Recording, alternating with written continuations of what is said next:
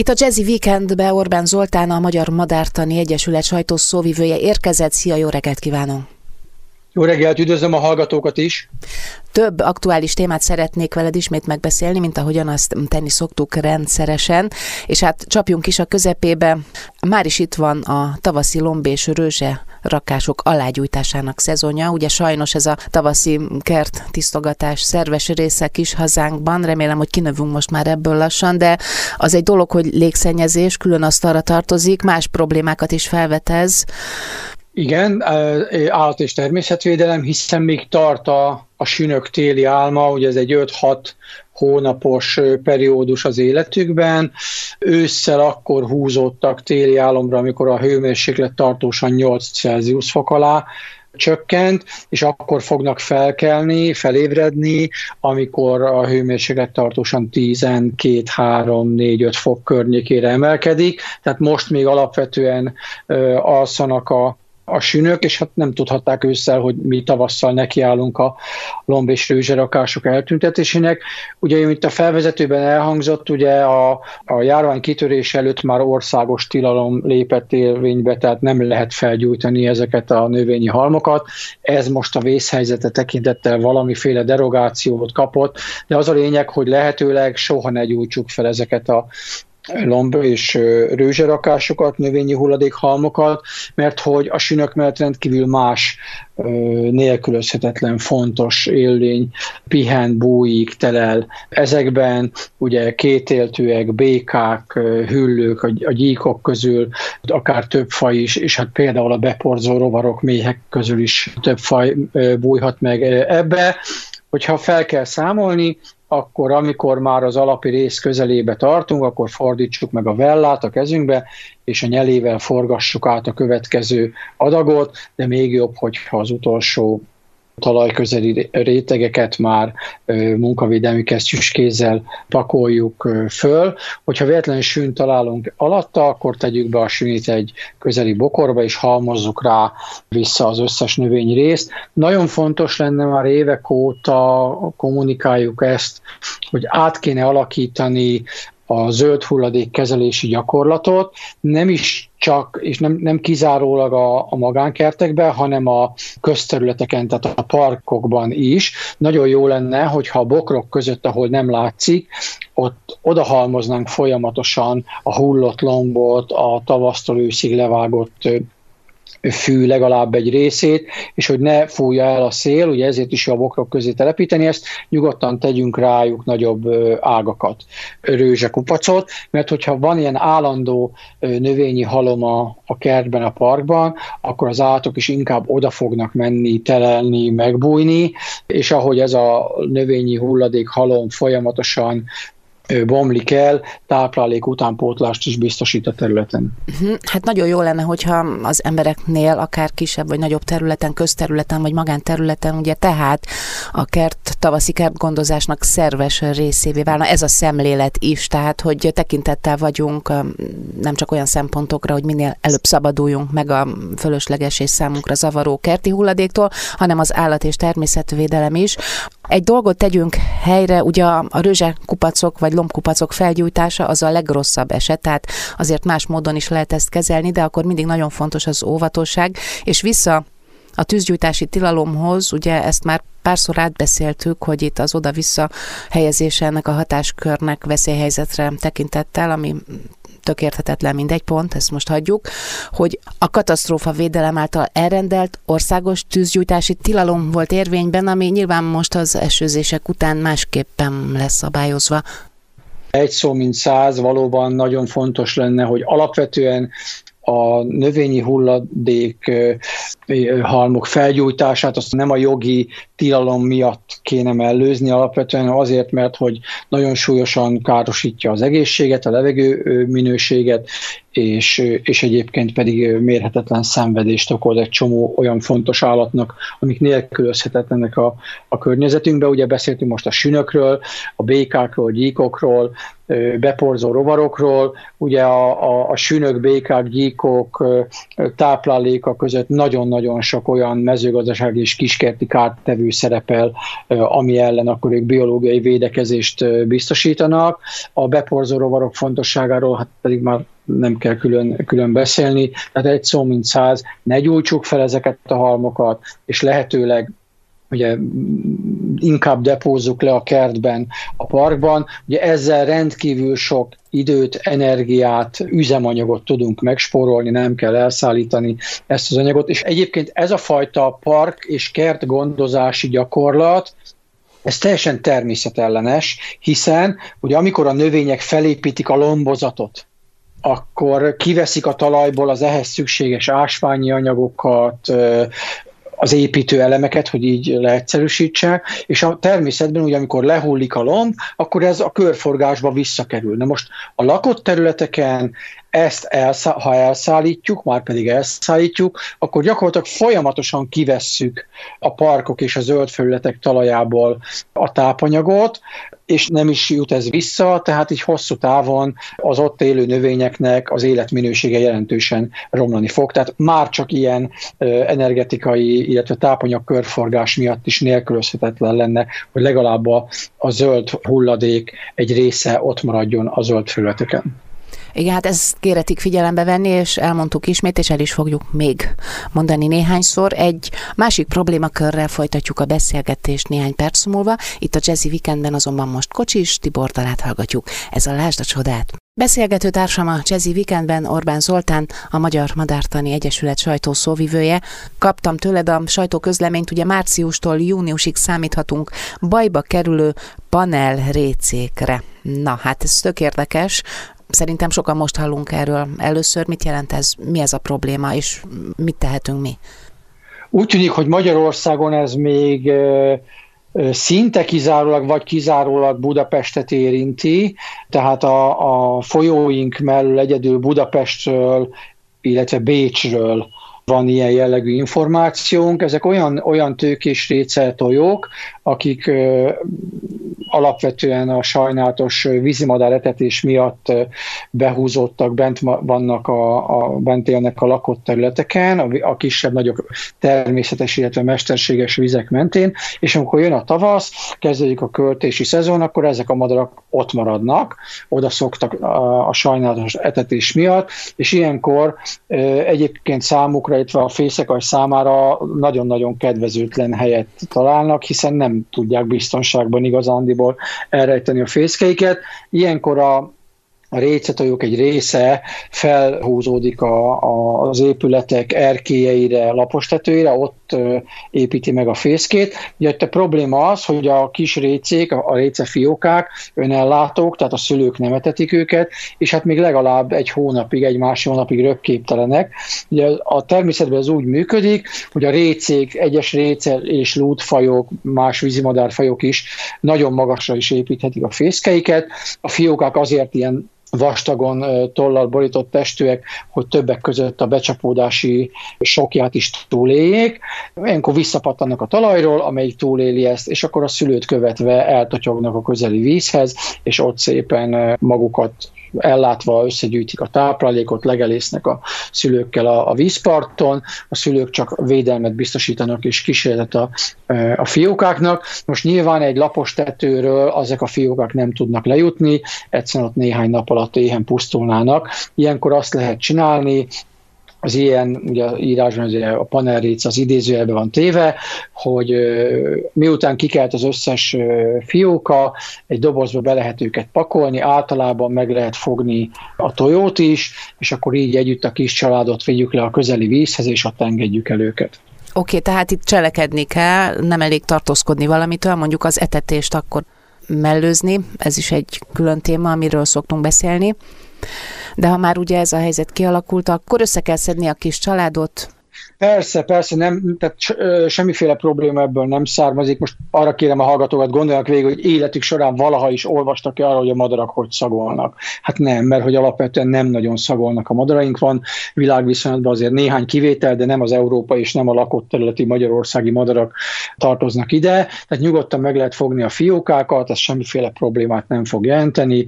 Ha szülőt nem lehet megfogni, akkor, akkor levisztük az épületre, valahol a tojó ott fog sertepertélni, próbáljuk úgy, hogy hallja a fiókákat, lássa őket, és akkor oda fog menni a vízhez, és, és utána a kis család élheti az életét. Általában ez nem szokott gond lenni. Budapesten meglepően sok ilyen, ilyen eset történik. Ugye most már hosszú-hosszú évek óta, jó tíz éve a honlapunkon van egy részletes anyag, amit el lehet olvasni, beszélünk a média segítségével is erről, és ennek ellenére az azért minden évben, minden tavasszal, nyár erőn egy olyan 5-8 ilyen bejelentés érkezik hozzánk, tehát Budapesten ez nem számít fehér holló ritkaságú viselkedésnek, és egészen a belvárosi részeken is számíthatunk erre a Dunapart mondjuk egy olyan 50-150 méteres vonzás körzetében. Uh-huh. Amit mondasz, hogy a fiókákhoz hozzá lehet érni, azért tartja magát az az urbán legenda, hogyha kipottyan egy akármilyen kis madárfióka is a fészekből, hogy azt nem szabad megfogni, nem szabad visszatenni, vagy nem tudom, hogy mit szabad hogy az anya nem fogja gondozni, tehát akkor ez tévedés. Igen, és Általában. nem. Tehát, hogyha nem gondozza a fiókát, akkor annak nem az az oka, hogy érzi a szagot, hanem azért dobta ki a fiókát, mert például az nem megfelelő módon reagál, viselkedik, tehát láthatóan uh-huh. nem lesz belőle egészséges felnőtt madár, akkor minek pazarolja rá a hihetetlen mennyiségű energiát, a táplálékot a, ezekre a fiókákra, illetve hogyha már nagy tollas fiókát próbálunk visszatenni a fészekbe, mivel lezárult az életének a fészekben nevelkedős szakasza, tehát mind mint hogyha, mint amikor egy kisgyerek elhagyja a cumit, akkor ez a cumi ajtó a fejébe idézelve becsukódik, nincs visszaút, tehát az a fióka már nem fog bent maradni, tehát nyugodtan, ha ilyen, ilyen fiókát találunk, megpróbáljuk visszatenni a, a, a fészekbe. Mhm, hát inkább, mint hogy a macska szájában végezzed, na de szóval hozzá lehet érni. Mm, a Ebben nem menjünk bele, mert, mert, mert gyakorlatilag nagyon sok elpusztul. Tehát Igen, azt persze. tudni kell a madár fiókákról, hogy tök mindegy, hogy nagy sasról beszélünk, vagy egy 6,5-10 grammos ökörszemről, a fiókák 70-90 százaléka természetes úton elpusztul, mert ez a dolga, hogy elpusztuljon. Tehát igazándiból a madár fióka mentésnek szó szerint semmi, de semmi gyakorlati értelme nincs. Tehát ha egyetlen egy madárfiókát nem mentenénk meg Magyarországon, az egyetlen egy madárfaj esetében nem jelentene érzékelhető állomány veszteséget. Uh-huh. És a fecskék? Esetében, ott azért nagyon kell rájuk vigyázni másokból. Eset, igen, de amikor már, amikor egy faj már oda jut, hogy minden egyes egyedet, a fiókákat is menteni kell, az a kihalás előtti, utolsó előtti állomás, tehát alapvetően nem így kell, nem így kell megmenteni őket. Tehát ez a fióka mentés, ez sajnálatos módon Magyarországon az elmúlt 15 évben egy hihetetlenül mellékvágányra sikló valamivé vált, néhány nem megfelelő kommunikáció miatt. Tehát alapvetően a fiókák jelentős része tőlünk függetlenül is el fog pusztulni. Ha a macska nem azért fog madarat, mert gonosz, hanem mert ez a dolga, semmiféle, tehát tényleg, hogyha egyetlen egy madárfiókát nem mentenénk meg, semmiféle problémát nem jelentene, már csak azért sem, mert a lakott területen élő madarak alapvetően Európa és Magyarország, néhány kivételtől eltekintve például a fecskék, Európa és Magyarország legstabilabb, stabil emelkedő állományú fajai közé tartoznak, de úgy is fogunk beszélni még az elkövetkezendő mondjuk egy-másfél hónapban a fióka mentésről. Oké, okay, na, szóval egyrészt akkor ez megnyugtató, amit mondasz, másrészt azért nem túl szívderítő, viszont ha madarat nem is, de békát itthon is menthetünk, és segíthetünk rajtuk hogy miért és hogyan, erről is szó lesz hamarosan. Itt a Jazzy Weekendben Orbán Zoltánnal nem sokára folytatjuk, tartsanak velünk. Orbán Zoltánnal beszélgetek itt a Jazzy Weekendben, a Magyar Madártani Egyesület sajtószóvivőjével. Arra is felhívtad a figyelmemet, hogy aktuális kérdés mostanában a békamentés erről is lesz szó most. Hát hadd meséljek el nagyon röviden valamit, ugye hévizés környéke írtják a tóparti erdőket, vagy legalábbis ott valamit csinálnak velük, elég csúnya nagy munkák vannak így április környékén. És hát ott épül valami kerek, ovális forma, nem tudom, stadion vagy szálloda-e, ott a buszpályaudvar ide-oda kerül, és hát a békák azok úgy tengerszám így kipurcamva ugye az úton ott, ahogyan keresztül megy rajtuk a forgalom nem biztos, hogy erről szeretnél a BK kapcsán beszélni, de koratavasszal ugye ez is egy jellemző látvány, hogy lapos békák mindenfelé igen, ugye ez, a, tehát ugye ez azért is ö, adtuk ki ezt a közleményt, hogy felhívjuk az emberek figyelmét, hogy otthon is lehet békát menteni. Ugye amiről most beszéltél, ez a klasszikus, ezt nagyon sokan találkoztak ezzel, amikor a békák tavasszal kiássák magukat a, a, a talajból, ahol a téli álmot aludták, akkor elindulnak a közeli vízes élőhelyekre, pocsolyákhoz, tavacskákhoz, vízfolyásokhoz szaporodni, ott egy út, ott pusztulnak el tömegesen. Már ez pont egy ilyen ingoványos rész, amit mondasz körbe, körbe. Igen, igen, igen, és akkor ilyenkor most már évtizedek óta Magyarországon békamentéssel foglalkozó civil szervezetek, többek között a Madárt Egyesület helyi csoportjai, ilyenkor ideiglenes békatelelő karámokat állítanak fel az út megfelelő oldalára.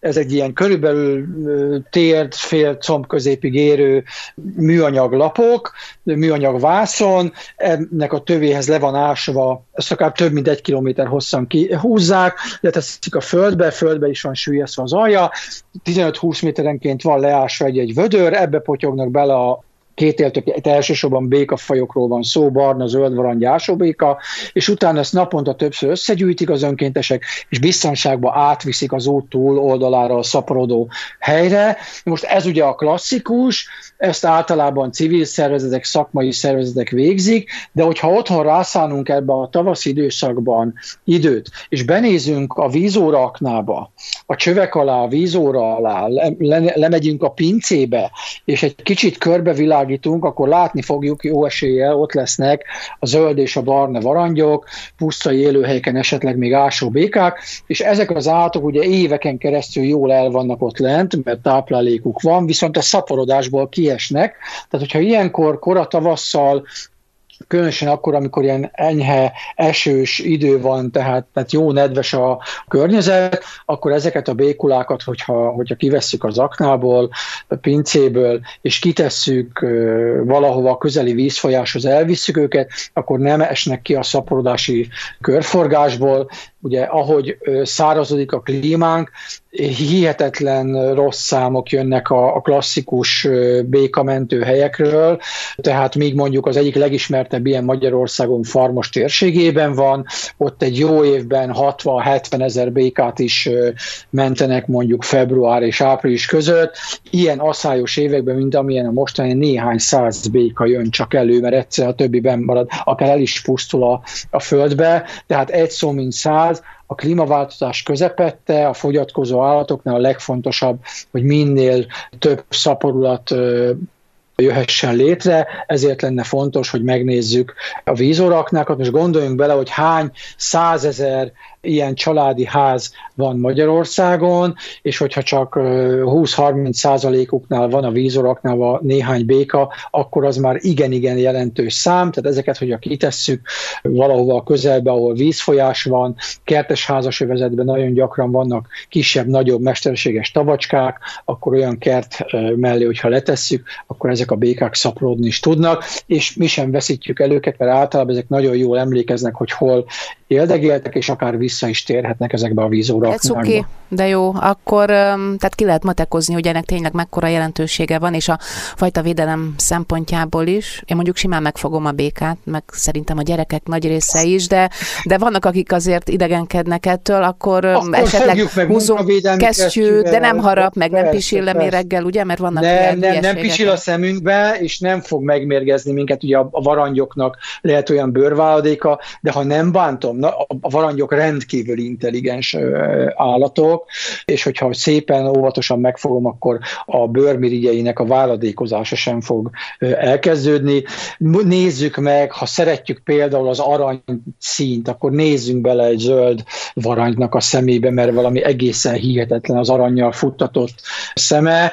Ha meg annyira óckodunk tőle, akkor le lehet egy, rongy, egy száraz rongyal nyugodtan takarjuk le, vagy lehet szólni hősies gyereknek, férnek, feleségnek, szomszéd szomszédnak, hogy segítsen. Megéri ezt, hiszen a békák nélkülözhetetlenek a környezetünkben, mert hogy olyan férgekkel, poltestőkkel, ízetlábúakkal táplálkoznak, amik között nagyon sok a mezőgazdaság és a kiskerti kártevő, tehát egyszerűen amellett, hogy gyönyörködtetnek bennünket, hihetetlenül fontos, nélkülözhetetlen részei a környezetnek, a biológiai kártevő elleni védekezésnek. És nincs más tennivalónk vele, mint velük, mint elvinni őket akkor tehát egy vizesebb területre. Hadd kérdezek valamit, jut eszembe, hogy a mezőgazdaság ugye, hát már látszik, hogy földekre hordják ki a műtrágyát, meg a permetezés, meg a stb. Azért ez gondolom a békáknak sem tesz túl jót, nem tudom mennyire veszélyes ez rájuk, hogy hol engedjük őket szabadon. Van ennek jelentősége? A vizes élőhely a fontos. Egyébként ma Magyarországon nem agrártáj közelében lévő vizes élőhelyet találni hihetetlenül nehéz, tehát itt igazándival az a fontos, hogy víz, tehát látható, tocsogós, középesen mély, lehetőleg álló vizek legyenek, mert ott tudnak ezek a békák szaporodni, ugye ott szoktak, ott gyülekeznek össze, és akkor ott történik meg a pázás tömegesen, ott rakják le a nőstények a petefüzéreket, és utána a békáink többsége nem vízi béka, tehát nem a kis és nagy tavi béka, a kecskebéka a komplex, hanem nagyon sok közöttük az úgynevezett szárazföldi béka, ilyen ugye a, a zöld és a barna varangy, a barna béka és a leveli béka, tehát ezek alapvetően csak a szaporodási időszakban keresik föl a vízállásokat, egyébként pedig egészen száraz, tehát homokos területeken is nagyon jól el vannak. Ismét fontos dolgokat tanultunk, jó tanácsokat kaptunk. Itt a Jazzy Weekendben Orbán Zoltánnal, a Magyar Madártani Egyesület sajtószóvivőjével beszélgettem. Köszönöm szépen. Én is köszönöm a lehetőséget.